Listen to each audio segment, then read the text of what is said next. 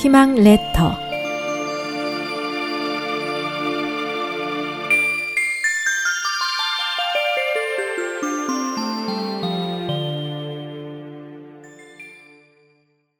항아리도 근으로 파나요? 청나라에 정판교라는 서예가가 있었습니다. 어느 날 그는 길을 가다가 한 여인이 두 아이를 안고 서럽게 울고 있는 것을 보았습니다. 정판교는 여인에게 울고 있는 까닭을 물었습니다. 며칠 전 남편이 죽어 동네 상인에게 두냥을 빌려 장례를 치렀습니다. 오늘 상인이 돈을 갚으라고 찾아왔길래 며칠만 기다려 달라고 사정을 하자 집안의 가보인 귀한 용문양 항아리를 가져갔사옵니다. 이제 저승에 간 남편을 무슨 낯으로 본답니까? 여인의 사정을 들은 정판교는 몹시 화가 나서 상인을 찾아갔습니다. 마침 상인은 그 항아리를 어떻게 할까 궁리 중이었죠. 정판교는 여인의 억울함을 따지는 대신 이렇게 물었습니다. 당신은 이 항아리를 파는 것이요? 한 근에 얼마입니까? 상인은 한 근에 얼마냐는 그의 말을 듣고 무게에 따라 돈을 받을 수 있겠구나 싶어 속으로 만세를 불렀습니다.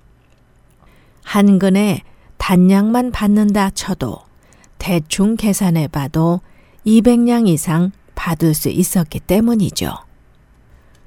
한 권에 다섯 량이요. 꼭 근으로 사시는 거죠? 약속하신 겁니다. 상인은 거듭 물었습니다.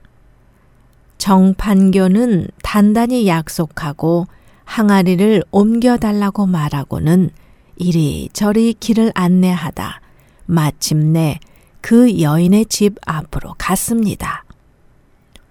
상인은 무거운 항아리를 들고 길을 빙 돌아오느라 화가 났지만 애써 참으며 항아리 값을 달라고 했습니다. 그러자 정판교는 말했습니다. 음, 아무래도 바닥 부위가 좋겠구려. 바닥 부위로 한 건 주시오. 화가 난 상인이 따지고 들자 정판교는 태연하게 말했죠. 근으로 판다고 약속하지 않았소? 한 건 달라니까?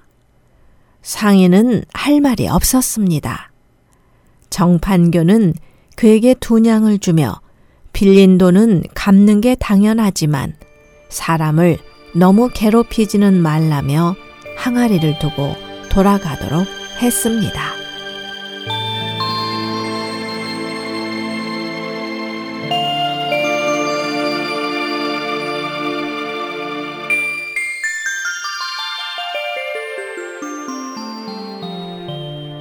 SOH 희망지성 국제방송에서 보내드렸습니다.